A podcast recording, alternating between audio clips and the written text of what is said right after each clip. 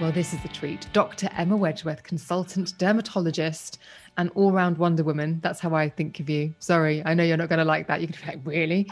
But you're back on the show. This time, not talking about skincare, which is obviously, or skin and skincare, which is an area of expertise. We are going to be talking about your five feel good habits. Amazing. Thank you so much for having me. Um, but as I said before, I, am I'm, I'm a little bit anxious about this because it's such a different uh, change of pace, me sort of talking about myself rather than talking about skin. I know. Well, hopefully, hopefully I'll be gentle and hopefully you'll enjoy the experience.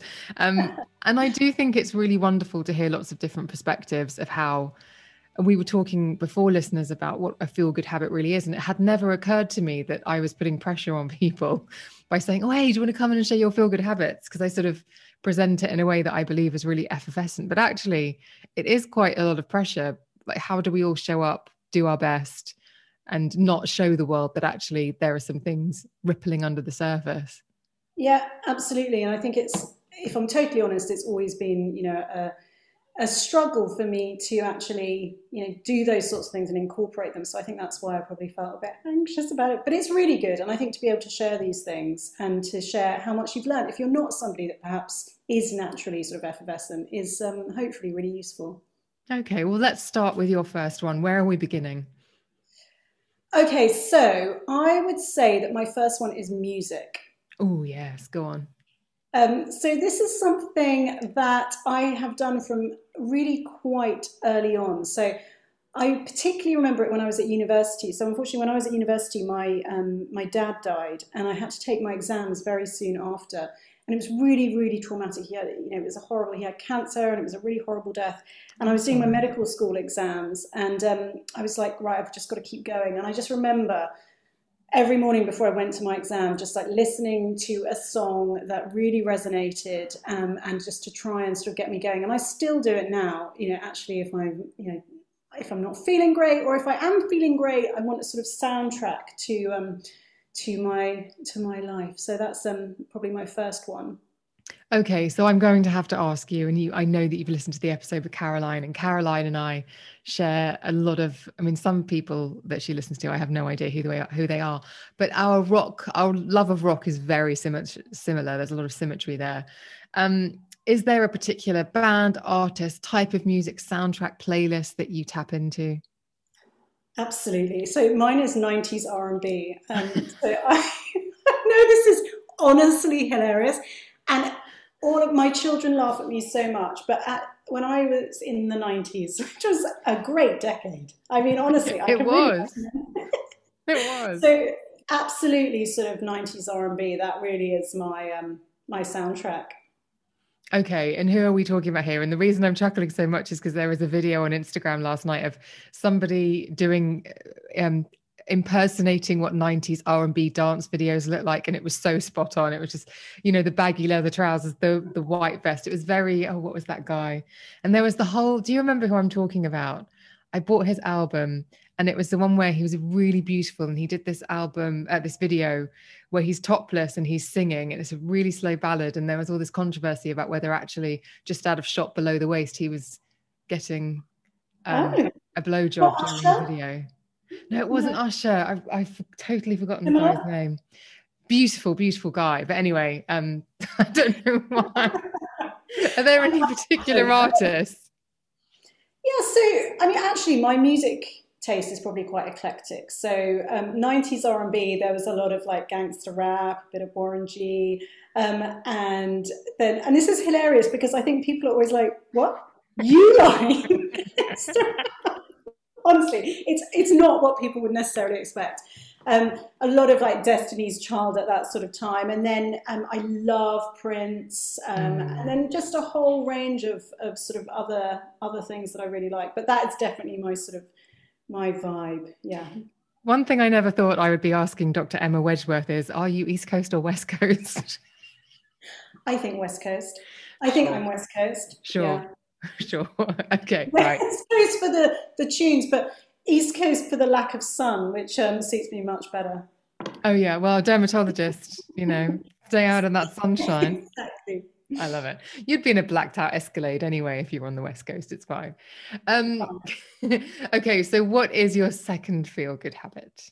Okay, so this leads on from my first one, um, and that is dancing. Um, yes. So, absolutely, a dance around the kitchen, which is honestly mortifying my children now that they're getting into their teens and tweens. They are literally like, "Can you just stop?" Because you can imagine, alongside the '90s R&B, other 90s R&B moves. Mm-hmm. Um, and when you've got, you know, your 43 mother doing her thing, and I'm, I'm known for my dancing, they are mortified. And you know what? I say, I don't care. I'm really enjoying this. So you can just go out the room because I don't care. Um, so yeah, that's my second one. A little bit of a dance, a little bit of a boogie. I'm, I'm sorry, but lockdown, and I feel now, and I know this is ridiculous because there is no age limit to dancing, but I feel like, am I ever going to dance again? Am I, am I going to go? I mean, obviously not in my kitchen, but you know, in clubs. Am I? Is this the end of my dancing career? Yeah, guilty feet have got no rhythm. I'm so sorry. I'm sure you will dance again. I, I mean, I hope so. The world would be a uh, an unhappier place if they didn't see me again on the dance floor. Um, Do you know what though? People keep saying, I can't wait to go to a pub and a club or whatever. And I just think, oh, crowded dance floor just sounds like a nightmare. My my front room is the perfect amount of dance space for me. I don't think there's enough dancing in life. And you know, I think my friends stopped dancing when we stopped going to, you know, horrible clubs on the whole, because mm-hmm. no one really quite enjoys dancing as much as me. And I'm I'm not quite confident enough just to stand there and dance by myself in a gathering. So it has to generally be done in um, in yeah the privacy of my kitchen with my children who I don't care what they think. So yeah. There was something I know that they don't happen anymore, but there was something quite pleasing about a flash mob back in the day. Was that like early 2000s? The idea of just like taking the time to learn a routine. I would love that. I would just absolutely love that my um, my life goal, which will never happen because I'm not a celebrity, unfortunately, is to be on like Strictly Come Dancing, and, and my family were like, "Oh, I mean, you'd love it. The outfits, the fake tan, the whole like." Do you know what? You would be brilliant. Oh, come on! You need to get. You need to do a couple of slots on BBC News, talking about skin and skincare, and being an important word. You know, and I then all of a sudden, die happy woman if that. I know. I can see it now. I can absolutely see it now. Dr. Emma Wedgeworth takes to the dance floor for her rumba. Honestly, my family think it's hilarious because they've seen me on the dance floor many times and I have a huge affinity for fake tans. So it's perfect, basically. Actually, I covered myself in fake tan on Sunday night and I still feel great four days later. I know.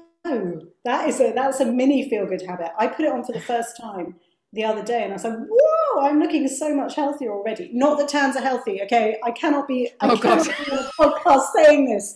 Okay, tans are unhealthy, but fake tan is fine. yeah, and there, yeah, absolutely. And I just think I, I looked in the mirror at the weekend and I thought, oh, you're looking a bit pasty, love. And I just decided to, but I can never, I can never be, I never use a light touch. It's always just like, get it all on mahogany. Brilliant. Yeah. Um, yeah, I, I, I do find my whole affinity to fake tan difficult because um, I spend my whole life telling people accept the skin color that you are born with. Just love it. All skin types are brilliant. And then, um, and then I have my daughter going, "Why are you putting on fake tan? Why are you changing the color of your skin? Why are you doing this?" I'm like, "I don't know. I should just embrace it." But I just got used to it now.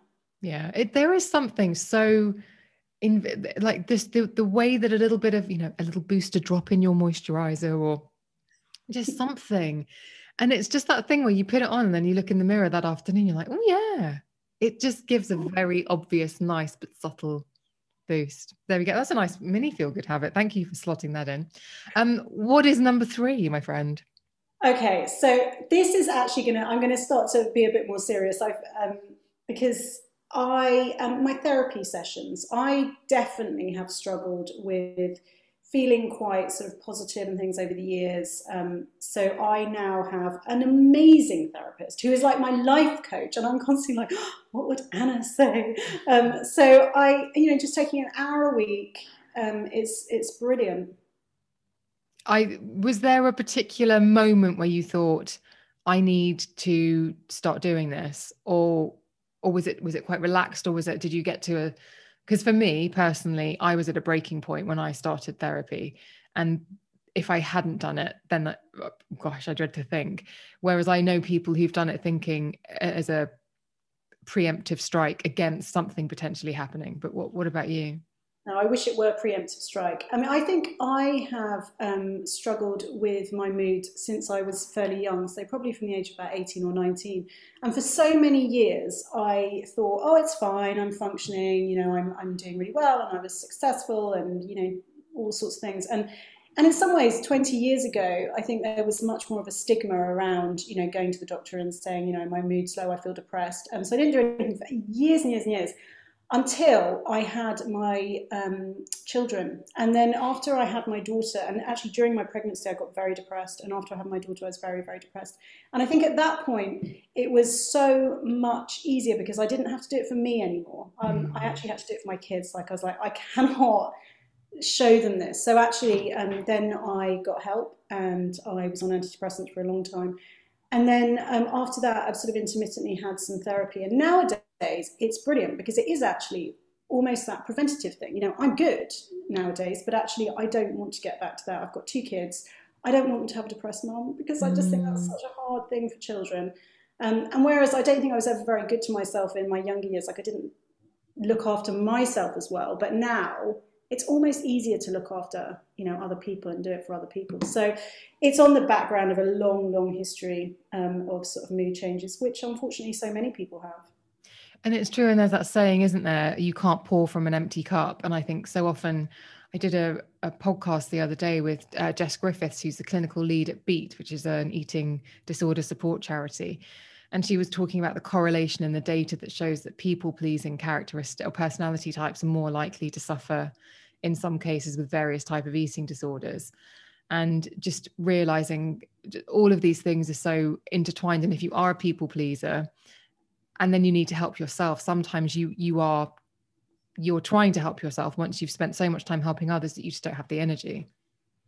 I, I absolutely right. I mean i think as a doctor and you take it so i genuinely care so much and it sounds really daft, but actually I really do care that you know you make things better for people because you you have these sort of skills and you can see, and particularly in skin disease, how much it impacts on people. Like you definitely want to do it. You put so much into it, and at the end of the day, you do sometimes feel a bit drained. And now I've got kids, so it's either between patients and kids. it's like there's no time.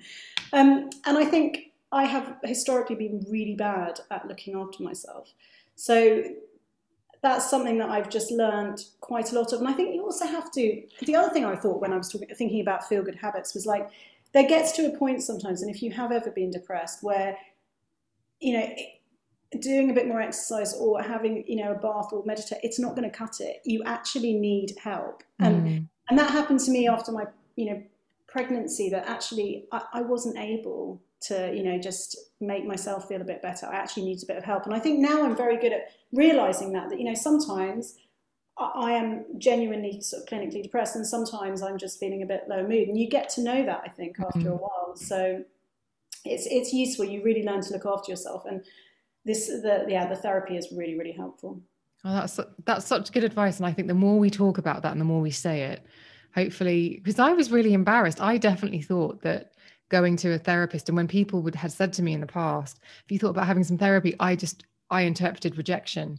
You just don't want to hear my crap anymore.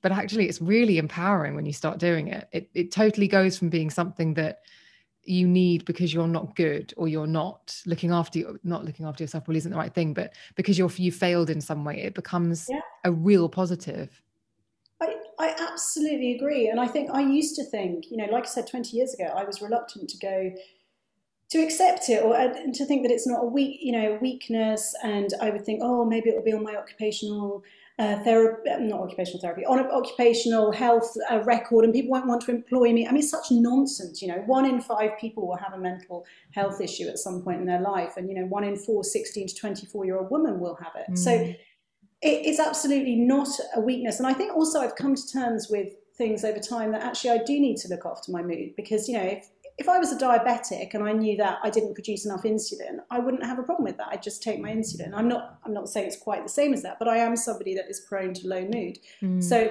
I need to be constantly aware of that and and look after it. And I'm really open with my kids about it and mental health problems and say, yeah, you know, I was depressed at times and you might get depressed and you know, I've various different things in in their life that I've uh, you know sought support for them in. So I think, but it does feel uncomfortable, right? Even as I'm talking to you, yeah. I almost feel a little bit vulnerable about saying it because, you know, I think there, there is still a stigma. And I'm a doctor, for goodness sakes, and I still feel like a bit uncomfortable about it. Yeah, I I've been very open on this podcast about it, but there I I have exactly the same thing because I feel like when I'm talking about it, I feel like I'm in control. I feel like I understand what I mean, but you have no control over someone else's interpretation of what you're saying. And if they have uh, a particular opinion about it, then they they might not receive it in the positive manner in which you're trying to express it. So I totally I hear you. Yeah, but I think it is, you know, it's so important. I used to, um, and I still do, I see a lot of adolescents and I see a lot of adolescents who have skin issues. So as a result, I see a huge amount of mental health problems in adolescents. And it's something I feel so strongly about. And, you know, every so often, and, and I think people, when you're, particularly when you're a doctor, people think that you, have it all together, you know, and like I've got the answers because I am so good at giving everyone else advice, you know, I'm brilliant. But I think sometimes actually just saying, do you know what, we all struggle a bit and it's nothing wrong with it. And also, you can get through, you can live a really successful life. Like I have a great job, I have great friends, I have a good family. And it, you know, it, it's a positive message about there's so much you can do that you don't have to live like that. That's just made me think about something else as well, actually, about the fact you see so many adolescents. And I, I had terrible acne. I've told you this story when I was a kid. And I was just given the pill because it was hormone related. And actually, to think that I could have gone to see somebody who would have said, Yeah, do you know what? You've got really quite angry cystic acne, and there's some things that we can do for that. But how are you? The, just the idea when you were talking, then I was thinking if somebody had seen that that had triggered me withdrawing or that had triggered more um, emotional issues around how I looked, that yeah. would have been a really valuable thing to unpick in my teens rather than in my late 30s. Right. I know. I, I think we are now increasingly understanding for people who have skin conditions how much it does impact mm. on them. But just generally how difficult sort of self-image and you know appearance-based anxiety and all of that is particularly for for young younger people um, so I think it is a very very important part of of my job, and I'm constantly sort of picking up underlying cues around people's mood and you know the way that they're being affected by their skin conditions. Um, and I think in a way, so you know, having had mood problems makes me actually very, very sympathetic to them, mm. um, and very, you know, people find it very easy to talk to me about their issues, which is great because actually you get it out in the open. So I think in some ways, you know, there are some real positives about being someone that's quite sort of highly sensitive or you know whatever it may be. That's that's really lovely. And i like i, I now feel gosh i always thought an appointment with you as a as an adolescent if i'd been able to come to see you when i was 13 would have been amazing. Now i think it would have been incredible. Right Yes, you would have got the whole R and B plus the dancing, then my life story. I mean, Emma, it's quite a it's quite a thing. well, I was just I was just thinking she would have been really compassionate. I had no idea there was going to be a dance break, but I would have accepted it. you and me doing some Aaliyah, rock the boat. Right, okay. Um, what, what are we doing for number four? Um, so probably my makeup. Yes. Um, yeah, and again, I'm a little bit ambivalent about saying makeup because my daughter asks me all the time, why do you need to put makeup on to go to work? And it's such a good question, isn't it? You know, I'm a doctor, no one really cares what I look like.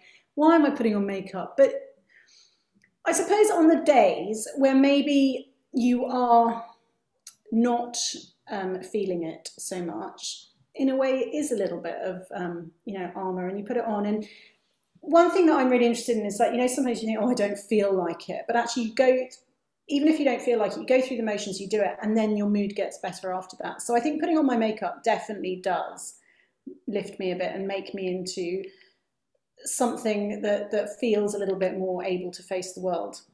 I, that sounds terrible. I can go out without makeup. No, I totally agree. I've just written a piece actually for Space NK about um, how my type of depression, I get a little bit agoraphobic. And I also get to the point where when I look back, I had just thought, why bother? Why bother blow drying my hair? Because I'm not going anywhere. I'll just let it air dry. And then the thing for me is I realized I stopped looking at myself in the mirror. So there was a really massive disconnection there. And so I just wrote this piece about actually every time I feel like that, and during lockdown, I'm sure you will agree, there's been a lot of why bother. I mean, there's no need to actually put jeans on or whatever. Every yeah. single day, I get dressed as if I'm going out and I put makeup on because for me, and there are days when I haven't, I haven't, but I ask myself, why aren't you doing it? And if it's like, because you're just a bit tired and you're going to have a sofa day and watch Marvel films, then I'll let it go. But if it's yes. because I feel myself slipping, then I'm like, right, where is my most vibrant lipstick and bombastic mascara? Because there is something about that connection, looking yourself in the eye in the mirror, I think. Uh, definitely. Uh, what's so f- funny is that there are times where, you know, in the morning you're like, oh, goodness, you know, it all feels a bit overwhelming. And you put your makeup on, and you go, and I, so for example, I might go to a clinic and I look outwards for so much, and, and then I tend to feel a lot better. I'm not sure it's 100% a feel good because sometimes it's easier to concentrate on other people than concentrate on yourself. But I, I definitely there's something about putting my makeup on and when I'm like, right, let's go. It's it's ready. Yeah. So it is it is something, but it is very hard to explain to my daughter why I have to put makeup on every day. Mm. Do you find in clinic that, uh, especially if someone's got really bad, perhaps teenage acne, and maybe, do, do you find that that disconnection is something that is common or happens where people almost like in order to deal with the fact that they don't like what they see they just disconnect from it. Yeah definitely. I mean people put towels you know they don't towels all over their mirrors in their house they don't look at themselves. They won't look you know sometimes in clinic it's hard because you're like so have you seen this bit? What do you think of this bit? And they're like i don't like looking at myself. The stuff i hear in clinic is so sad and just just genuinely sad and to anybody that thinks that skin disease is not you know important. You know come and i mean don't obviously come and sit in my clinic but you know just the stuff you hear about how much it impacts on people's lives about how much you know it changes them you know really really changes their relationships their working life everything. It's just incredible. I mean it, it really really is incredible. And it just is why so many dermatologists like myself are so passionate about good treatment of skin conditions because we see the utter misery that um, it causes. I feel like there's a bigger podcast in this, so uh, I have written a note. Okay, I feel so. We're at the end now. We're at number five, but I have a feeling it's going to be. We're going to end on a high. again, I'm not 100% sure that this is a feel good habit, but every so often, I have to be honest, it all gets a bit much. Um, so you know, I have a busy job. I have, which is amazing, and I love my job. Um, and I have a two quite demanding children who I adore adore and are devoted to. But every so often, I have to just be like, no, no, it's not happening today. I just need to watch something totally, totally frivolous, escapism, um, and just literally escape for a few hours. And I always feel better. And you know, sometimes I'm I'm divorced, so I don't have my children every other weekend. And you know, every so often, a Saturday is just you know, binge watching something. And I feel really guilty because there's like 20,000 things for me to do. And I'm just there watching my laptop. But by the afternoon, generally I'm like, okay, I'm ready now. I'm ready. Um, and yeah, so that's what I tend to do. It would be so wrong of me not to ask you what you've been watching. Okay, at the moment I'm watching Firefly Lane. I um, I finished it yeah i love a bit of um yeah I, I love that sort of thing. I was i mean it was one of those things that i watched whilst doing many many other things and sort of half paying attention. But hey. Um, and I, I, also quite like a bit of murder mystery. Um, so i've watched quite a few of those. Um, i actually don't watch that much television um, because i don't really have all that much time. By the time i get home from work and sort the kids out and you know i don't watch that much television um, but I'm watching Schitt's Creek at the moment and nice. Firefly Lane. Yeah, nice. so really good and good escapism. Yes, yes, I know what you mean. Sometimes it's just nice to, especially with the news being what the news is these days. It's actually uh, really quite nice to just go to Schitt's Creek and just go David. I love Schitt's Creek. It's so good. I just um, want to sing the theme tune from Alexis's TV show that never quite happened. Alexis. No, I, so I, think it is um, useful, but I think something that I've realised that I have to put boundaries around this sort of escapism time because you know otherwise you end up with a whole weekend of thinking and then i feel really guilty and then i'm like oh all the washing's piling up and i haven't done this for my children and i haven't seen my friends i mean i I feel now like I've mentioned my five feel good habits that I all by myself. But actually, I have loads of lovely friends. And when I do see a friend, you know, this sort of affirmation that you get and you feel so much better and you realize that, you know, everyone's going through various different things and you've got people that love you around you. But so I think with the escapism thing, I definitely have to put a yeah. big boundary around it. Like you can only do this for a few hours. Yeah, it's the kind of thing where it's an indulgence, not an everyday. Right.